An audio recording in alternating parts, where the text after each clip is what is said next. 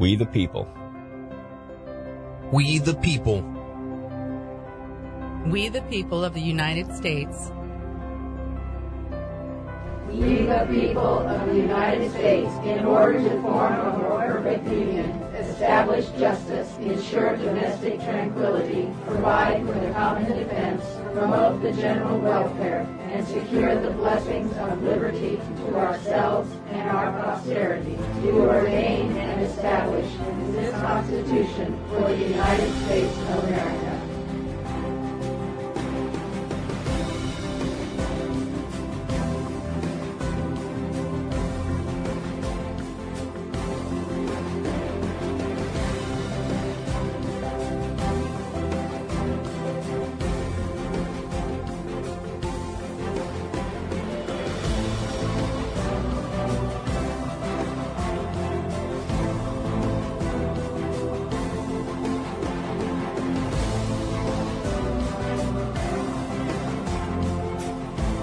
President of the United States may require the opinion in writing of the principal officer of each of the executive departments upon any subject relating to the duties of their respective offices.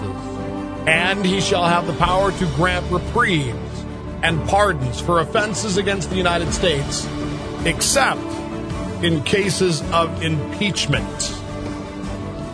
United States Constitution, Article 2, Section 2 paragraph one, clauses two and three. Welcome back, my friends. It is Constitution Thursday. Yes, I know it's Wednesday. But tomorrow we'll be at the Business to Business Conference, and you know how I feel about missing Constitution Thursday. It just feels like my week is not complete, so we moved Thursday to Wednesday. And there you go. 565 Dave. Text machine is open. 565 3283. Email remains Dave Diamond Show at clearchannel.com. So that first bit there sounded like the cabinet.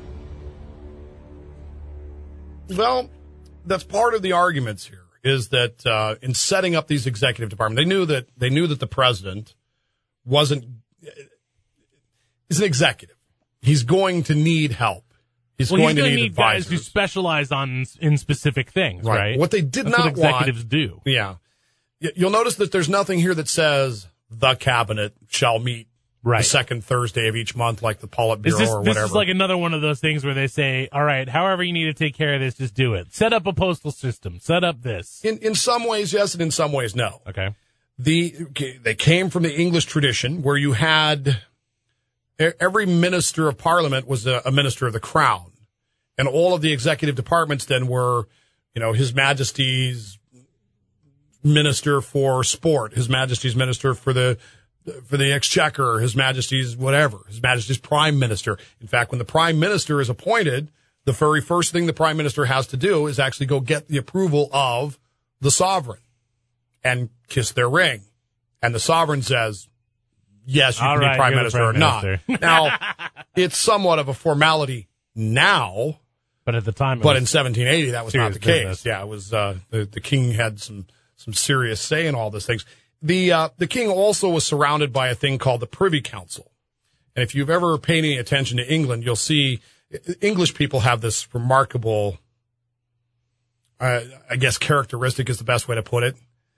You, any, anybody that's anybody in England has their name. So their name would be, you know, John Considine, comma, and then they'll have a bunch of initials after that. right.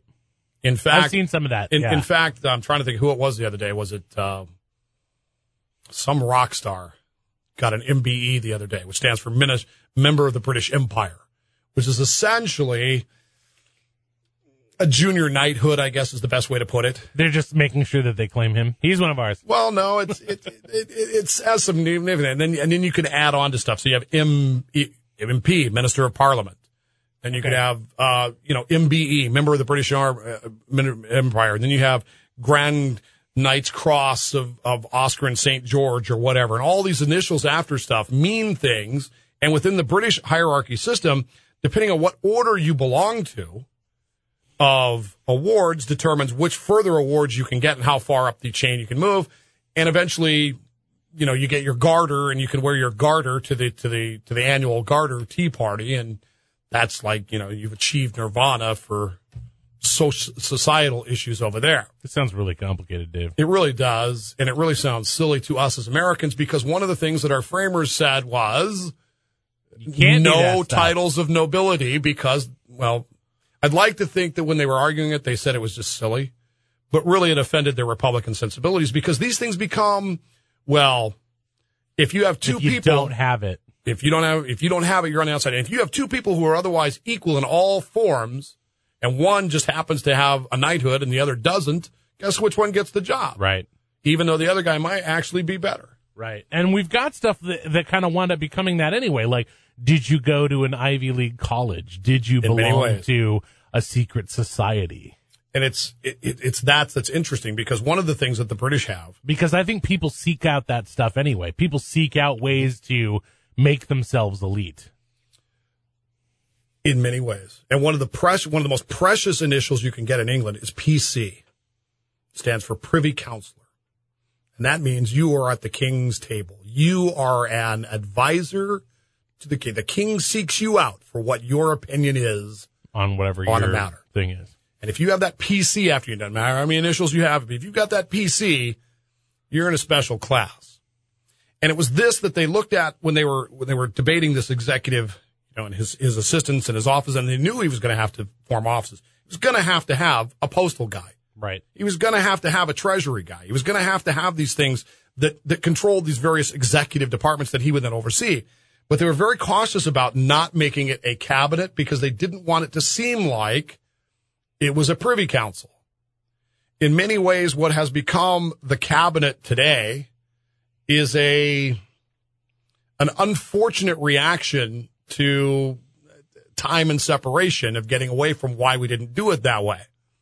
Now we have this idea, and of course the uh, presidents vary this. I mean, our current president, I was trying to remember the other day, someone said about the fact they hadn't had a, hadn't had a cabinet meeting in years. You know, why even have one? Really? Other presidents were known to have them fairly regularly, if not weekly. Um, I would think you would want to, though. I mean, like, uh, doesn't it doesn't it behoove you to have a guy that like his job is to know about the one thing? You know, I don't know. I mean, I guess. I guess when I think of like really good managers, that's what I think of, you know, as the guy, you know, the guy who's there and he's got the big ideas and stuff like that and is looking at the big picture of everything. But when it comes to, you know, he's, he's not the guy that's micromanaging things. He's got somebody else who oversees this department or whatever and kind All of right. So, updates him. so step back for a second and think about that. Think about coming out of the PC, the Privy Council element, which is where theoretically the king gets together at his round table Uh huh. or whatever shape it might be, Right. or He's with a group king. of PCs or whoever, Sit at the and trapezoidal says, table. "Tell me, what do you think I should do?" And they all give him their advice, and of course, that advice is and always was influenced by several things. Number one, potential gain to the person in question. Kind of per, kind of advice are you going to give to the king about a bill that uh, I don't know if you're in farming and he wants to know about a bill that's going to tax farming. What kind of advice are you going to give him? You're going to say, "Don't do that. That's Yeah, that's a Texas bad idea." farming's a terrible idea, In my fact, lord. in fact, my lord, what you, my your highness, what you should do is is pass a bill that rewards farming. Yes, there you go. That's better. And who knows what kind of advice is going on here? Who knows what's going on in there? The um, the difficulty with a with a cabinet, and and what you say is a management standpoint. It's look what man what successful manager doesn't have that meeting on a fairly regular basis, saying, okay, let's let's all make sure we're on the same page. Right. the problem is we're not really talking so much about a manager here in the sense of, you know, a, a company trying to achieve a goal as much as we are a political element of this. And so what happens when you surround yourself with people who you've personally chosen and who in some cases may require Senate approval, but in some cases may not? The National Security Advisor does not require Senate approval would that not be the most critical, one of the most critical positions in quote in the cabinet around the table of the privy counselors of the president? And yet nobody in Congress has any say over who that person is. They can whine about it, but then I'd say, Secretary of Treasury, we got a little bit of say in that. Well, probably, primarily, primarily because they set that up. They said, well, we want you to manage this. We'll oversee that. But these advisors then could become very simply political hacks, But aren't they really apparatchiks. s- supposed to be kind of just people that uh, who, whose whose opinions the president trusts uh, uh, on on specific matters? Like if the president says you're the kind of guy with the kind of ideas that I that I appreciate when it comes to the running of this particular thing, right? I'm with you. You know, I- you're, absolutely right. You're my advisor on sporks and corks. I, you know, there's other guys out there who do both sporks and corks, but but you are the guy who knows about sporks and corks the way that I want someone who knows about. them What happens, be. John, if you don't like that guy? Personally, you the guy that's the sporks and corks guy, the best guy for that Right. is somebody that it's Grodger. So after you kill that guy, you get the other guy. You get the guy that you like that does sporks and corks. Why? Why do you go to the next guy? Well, I don't know. See, I don't- I, I feel like See, I in would. theory, you know what I mean. we I- all think that, don't we? exactly. Yeah, I, But that ignores human nature. That's true. That's absolutely true. I mean, if but there, if there's a guy that you just can't stand working with or whatever, but you know he's the best at what he does or she does, Human nature is Yeah. such that that person is not going to be chosen because they're the best person. Lee Iacocca would be the guy to put in charge of cars, right? right? We can put him in charge of cars. I like him. But it would be a great job because it pays, you know, $200,000 a year to put into someone who maybe um, really delivered a, an important set of votes for you or an important set of, uh, supported a certain policy a certain way. You see what I'm saying here? So there's a, what you're saying is there's a concern that that these positions are just tokens to be handed out. There's not even that concern anymore. Now it's, it's That's a thing. pretty much the way it is. Really? Abraham Lincoln, who of course Doris Kearns Goodwin, who is not one of my favorite writers, but she wrote her book, her famous book, Team of Rivals, which the book Lincoln was based upon, was one of the was noted for putting people in his in his cabinet whom he did not like and did not like him, but he needed their particular skills and their particular or So you're saying he did it right? in one case. well, I don't even know about that. I, politics even entered in that because in some cases he was just trying to keep them out of other departments where they were creating problems. Sam Right. Chase is a great example example of that. trying to bridge gaps or something like Screw that. Oh, look what I did with this guy. You know how I feel about him, but I put him in here because I need your help with this. Right. Or I needed to keep him away from over there. Yeah. And so this table becomes it's kinda uh, messed up. It, it, it's very messed up in a lot of ways. And that's what the framers were so afraid of. They were afraid of it becoming that privy council. They were afraid of it becoming political patronage Right. in the sense of, well, this is going to be that. So what can we do to limit that? Well, Well, that's a good question because I, I mean, you, you you want the you want the president to be able to to get people that kind of align with his idea of how he wants to run stuff, right? I mean, he is the president, mm-hmm. but at the same time, you don't want all of that that we just talked about. So you, you limit it. You say, okay, you can have advisors. You can require from them in writing their opinions about subjects that are affect their department at very, at whatever intervals you, there's no real intervals you set up upon any subject relating to the duties of their respective offices. And notice by doing it in writing, what does that cause? In writing now, it's written down. Oh, Somebody can see what they said. so said. there's a record of There's it. There's no behind the scenes advice. Now there's You ways go back around and look that, at it later and say this is this is what the guy said to do. This is what he advised. or you know why he decided to do that, or what he actually said, and that of course is is problematic. And of course we've gotten away from that, haven't we? We've gone to the cabinet meetings. We've gone to the the idea of having people sitting sitting around a table. The movie Dave, you know what's going on? It's hundredth cabinet meeting, hundredth cabinet meeting, and know we're going to put the commerce secretary in his place because we're going to pay for bad ways to to subsidize American tourism. You know it it. it that movie is really instructive in a lot of ways, but it's that that element of now we're sitting around a table. Now theoretically, somebody is taking minutes. Have you ever seen minutes of a uh, cabinet meeting? No, but I, I mean, if I'm being honest, I've never sought them out. Right. Try sometime. You can't get them. If you can, they're heavily redacted and classified. Interesting. Um, and so these this council then becomes important. It, it- the president needs the advice because every man needs advice. And and again, keep in mind that people are writing this know that George Washington could probably make all the decisions himself. They know that. but they also know that he's not going to be president forever. Right. And that's really the problem. They're really writing this document for whoever is the next guy and the next guy after that. And hopefully the next 40 or 50 guys after that, if not 150 guys after that. But you can see it kind of got off rails pretty quick. It's Afternoons Live, Constitution Thursday, 565 Dave is the text machine. Stay with us back right after this.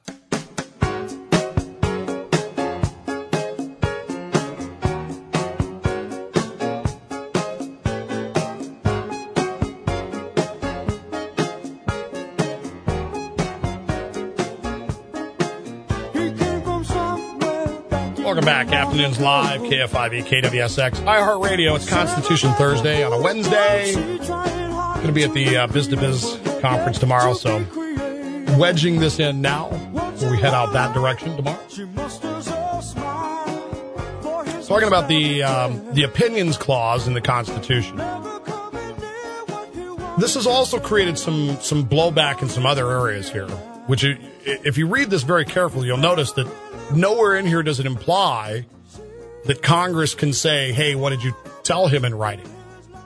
Now it's written down, but Congress really doesn't have the right to say, "Well, It's you- not. It's not really in the Constitution that way. and this is where the executive, you know, privilege thing comes in in many ways. Well, I'm not going to tell you what he told me. And in some ways that makes sense, John, because if you are a person who is tasked with giving advice to the executive and you know that everything you advise this person is going to be second guessed by Congress, That's kind of going to limit some of the advice that you give. Maybe. bingo. Maybe you have a really great idea or something, but you're afraid of what people will think about it, and so you keep mum on it, Or you just don't put it in writing. which would make you kind of a less effective advisor, I think. So there is some element to that, and that's sometimes why the president pulls the executive privilege card and says, "No, you can't. You can't see those documents. They're not coming out." The the uh, the Army, Navy, and Air Force, Marines not not subject to that, and that's why you'll see civilian control of the military. Of course, is very endemic to our nature. I mean, it's who we are. But it can get very frustrating when you're when you got military people on Capitol Hill to testify to Congress about, you know, is, wh- why are there so many military people on Guam? It's going to tip over. And you just want to shake your head and go, oh. but they're, they're in charge of the military. And so they don't have that limitation. They don't have those, those situations in there. And it becomes an issue of advice to the president, good advice to the president. And yet at the same time, and this I think was the most important element that the framers were looking for in this, John, the same time, there's no implication here that the president can say "I got bad advice. You know, we screwed up and you know, carpet bombed London, but it was Ted's fault. He gave me bad advice. I mean, he can fire Ted if he wants, but the buck still stops with him. He's still the one that's going to have to Right. answer to Congress. Well, why did we carpet bomb London? Yeah. If it was bad advice, why'd you take it? Now, if Congress is willing to accept that, that excuse, that's one thing. But really, how likely is it that Congress is going to accept the excuse of bad advice from an advisor? I mean, uh, can you think of any element in, in our history where we ever have? No. There have been multiple times where advisors have given advice to the president that we're not necessarily privy to, or Congress isn't necessarily privy to. It seems on the surface of it to us to be angeringly bad advice. Why would you do that? But there is a consideration here that hasn't always entered into our thought processes, I guess, and that is the executive has a different view of things than maybe necessarily you or I do. I'm not talking about politically. Now, I've said this before about governments when they change. I, I don't really care what a candidate says they're going to do when they get into office about things like open government, closing Gitmo, changing. They're not going to. Because the instant they're in office, all of a sudden they're going to get all the information that they don't have right now that says, oh, that's Oh. why we're doing I guess that. we can't really do that that Can way. we? Huh. Yeah. I've always thought I've always thought that there's some element of that where you know you get in you once you get high enough up the chain or whatever, all of a sudden you are now privy to all this information that you didn't have before, and it changes things. And it clearly has. I mean, look at the current president. The current Right. president ran on, we're not going to spy on American citizens. We're going to close Gitmo. We're going to win the war in Afghanistan. Right. None of those things. None of those things have, have not only have none of those things happened into his second term, but you could rationally argue that all three of them have gotten if, more than than when he took over. Yeah. So what is it that changed? Now there may be some political elements to that or not. It really wouldn't have mattered who who's in there. Uh, there's a lot of people that say, well, if Mitt Romney had been elected, this would have stopped. No, it wouldn't have. The FISA court. Do you know when the FISA court opened, my friends? Think about this for just a minute. Under which president was the FISA court incorporated and, and started doing its, oh, we got to do this foreign intelligence surveillance operations and we need to make sure that we're not wiretapping Americans and blah, blah, blah. Under which presidency was that court formed? Was it Obama? Bush? Clinton? Bush? Which of those ones makes sense? You ask 99 people, 100 people on the street, and you know what 99 I'm going to tell you? What? W. Bush. After 9 11, we had to do this, right? But it was Clinton. It was not Clinton. In point of fact, it was Jimmy Carter, Really? James Earl Carter, on 1978 when Congress said, "Eh, we might want to start looking at some of this stuff. So that was around. So it's been around for a long time, is what you're saying. It's been around for a hugely long time. Somebody advised the president saying, um, Congress, we need to do this. Somebody advised the president, we need to do this. And since 1978, the FISA court has been operating. Now, the parameters were changed after 2011, 2001, sorry. The parameters of what the FISA court was looking at was changed. But the court itself, the actual intel operation had been going on since 1978. We didn't know that per se, and we sure didn't know that NSA was seizing 100 million records a day. Now we know. What are we going to do about it? That's the real question. And who advised the president that this was okay? And why did the president take that advice? Sometimes presidents get advice that on the surface of it to us seems flawed. One of the things I appreciate about our 38th president is that he entered the office under a great deal of, well, let's just call it what it was, uh, s- sarcastic disbelief in a lot of ways. He endeared himself to most of America, not through his policies, but by falling down Air Force's One stairs. Gerald Ford, uh, famously, famously mocked by Chevy Chase for many years. In fact, even in the uh, the top the um, Hot Shots movie, there's, Yeah. there's a famous scene where the, the the living ex presidents are beating the crap out of each other with shovels and falling accidentally, and Ford just stands there until everybody gets this done, and then he just falls down. Gerald Ford was many things. He didn't set out to be president, and he approached the office in a way that was somewhat different, set aside because of circumstances. One of the things I come I've come to appreciate about him in as I've moved on in life is his barefaced honesty in that office. And on a certain date, which September 8th, 1974, he gave a press, well, a statement from the White House office in which he pardoned, which is the next thing we're going to get to here, Richard Nixon. And a lot of people have given him flack for that for years. Well, people's to this day. How could you pardon Richard Nixon? But one of the things he says in his speech is, I was advised, and I concur with that advice, that this is the proper course to make. We don't know who gave him that advice. We don't know what they said to him. But in retrospective history, you'd have to say it was right. Because what he goes on to explain in that nine minute speech, we always hear the, we always hear the one minute. I hear therefore pardon Richard Nixon for any crimes he's, we don't listen to the other eight minutes of it. Maybe sometime we should. It's just a thought. It's half past 565 Dave, 565 3283. Stay with us back right after this.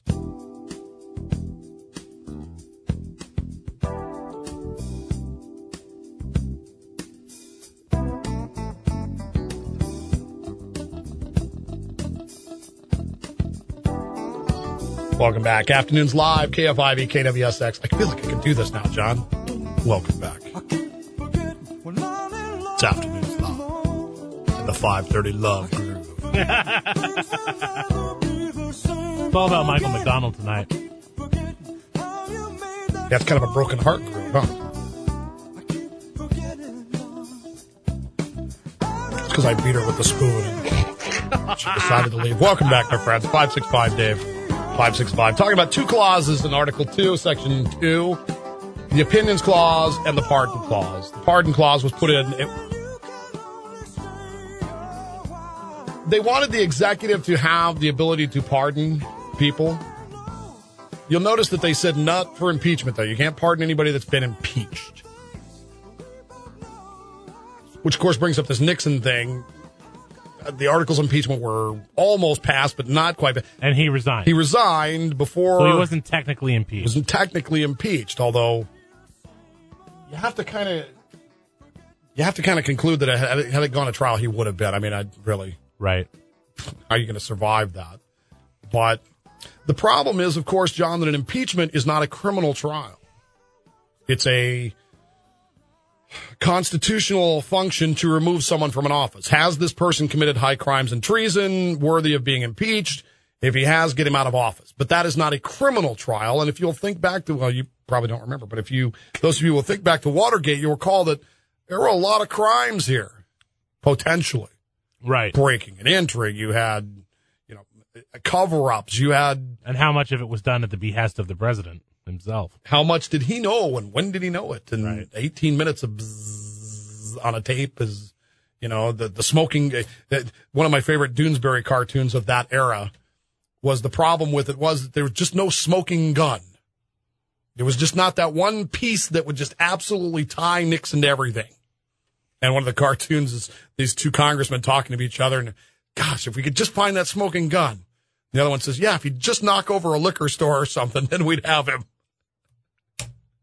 Which is kind of uh, humorous, you know, 40 years, 50 years on. But Right. it, at the time, it seemed uh, a little edgy out there. The presidents, uh, of course, can use their pardons. There's two ways they can do that. They can use a pardon. It's an executive order vacating a conviction. Uh, commutation is a mitigation of a sentence. They can, uh, you know, reduce sentences or something like that. I was actually a little surprised uh, at, at how little. I guess that's not really the right word. You'd think there'd be a lot more of these, but uh, uh, President Obama is he's used it, but not as much as you might think. Um, and some of these things seem. He's got a guy he pardoned here because he violated a liquor law back in 1960.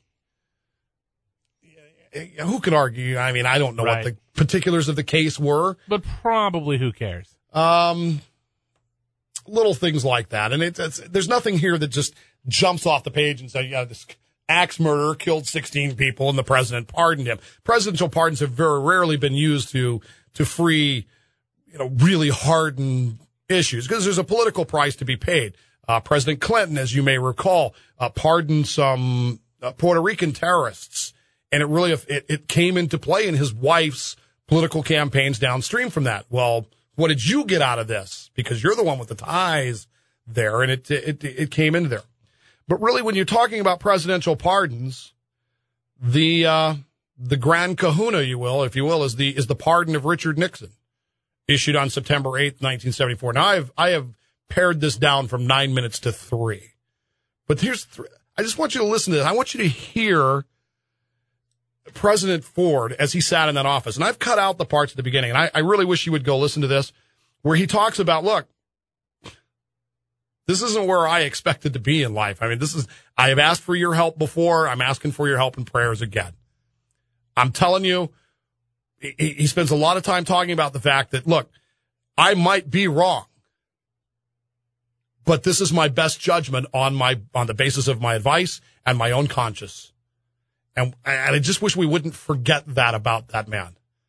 He was a, you know, he's, he's never going to go down in history as being a great president because of the circumstances.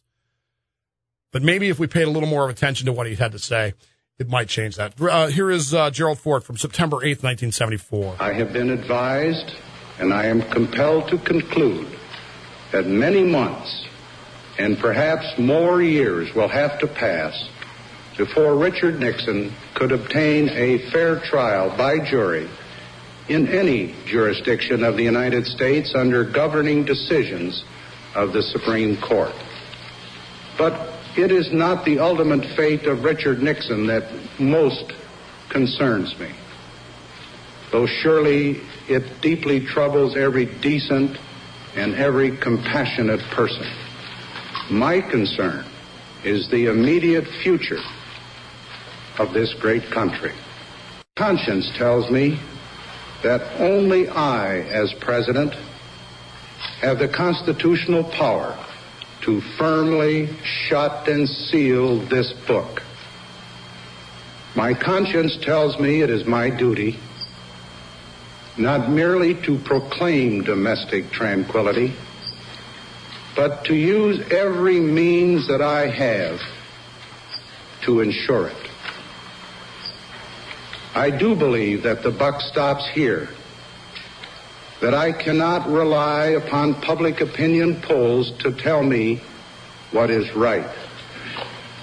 I do believe that right makes might, and that if I am wrong, ten angels swearing I was right would make no difference.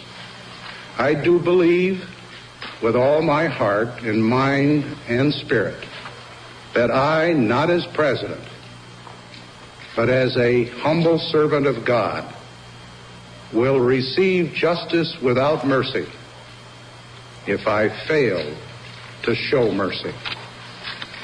Finally, I feel that Richard Nixon and his loved ones have suffered enough and will continue to suffer no matter what I do, no matter what we as a great and good nation can do together to make his goal of peace come true.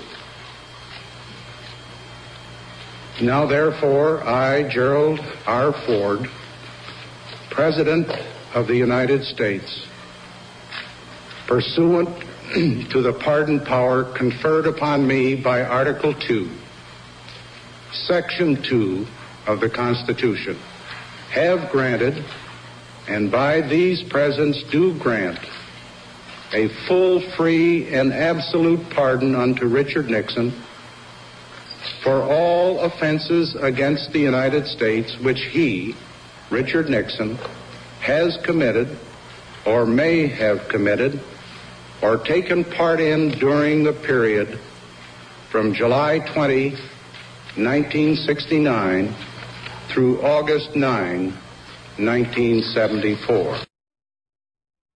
That's President Gerald Ford on September 8th, 1974.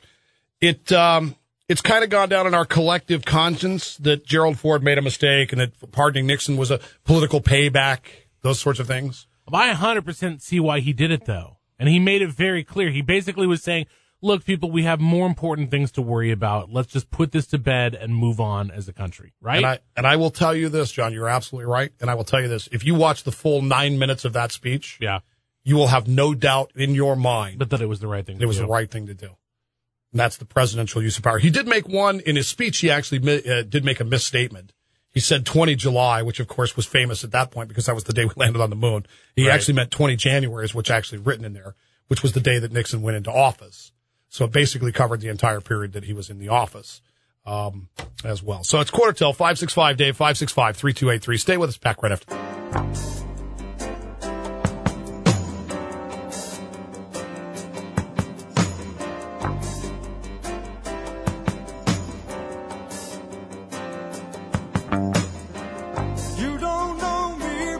Other than Gerald Ford, John, Abraham Lincoln would have been,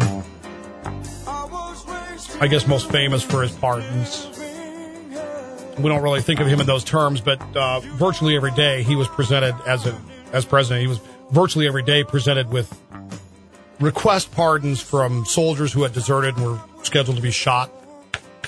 And it was, uh, interesting story that's told about him about the one day that he took the pardon and put it in a in a little mail slot thing behind at his desk, and he'd, he'd take him and put him in a pigeonhole.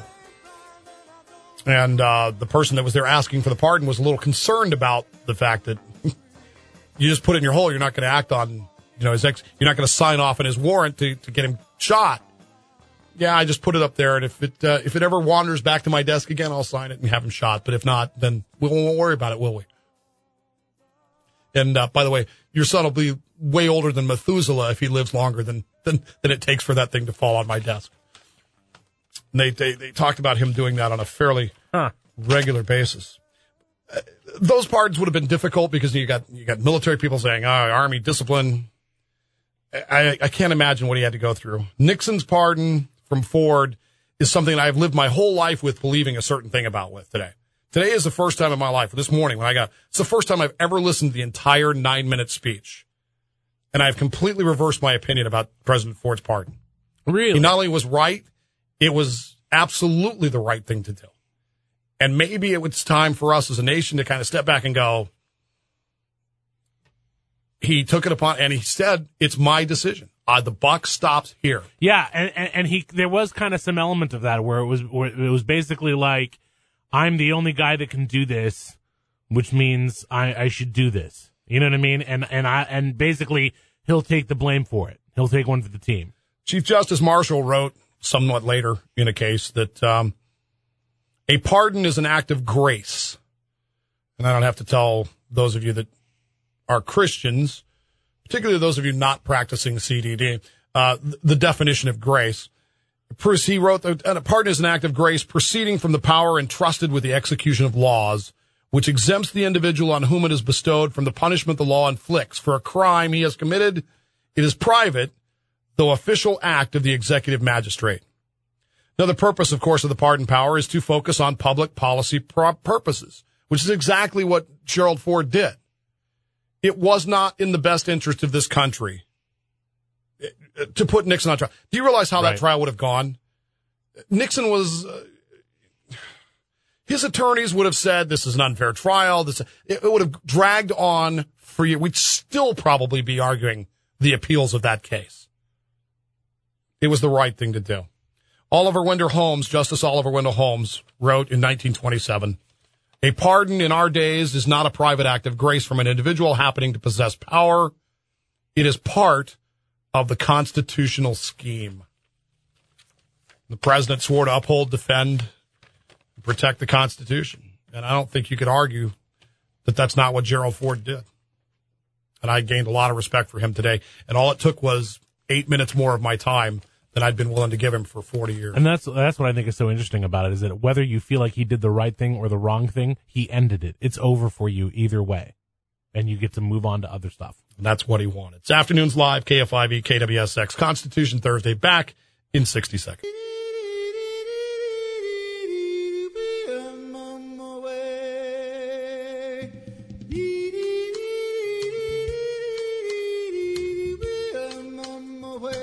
Well, it puts the wraps on Constitution Thursday.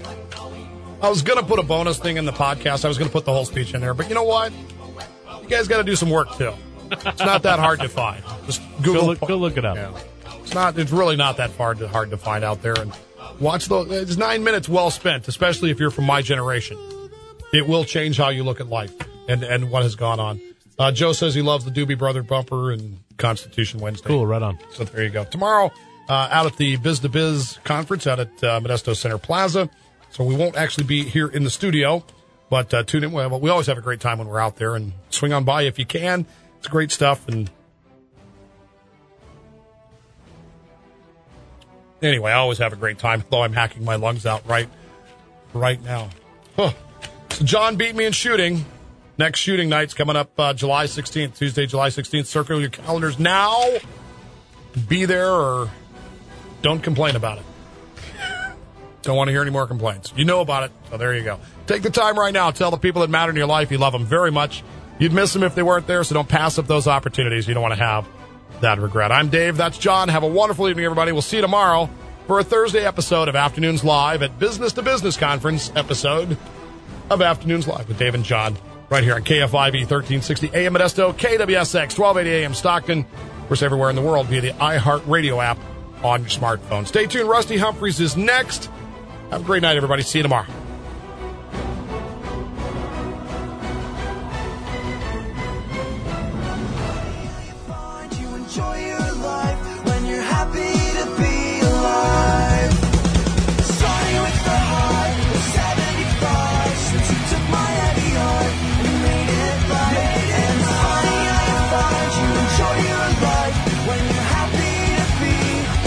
Afternoons Live is a Slippery Fish Entertainment production for Clear Channel Media and Entertainment, Modesto.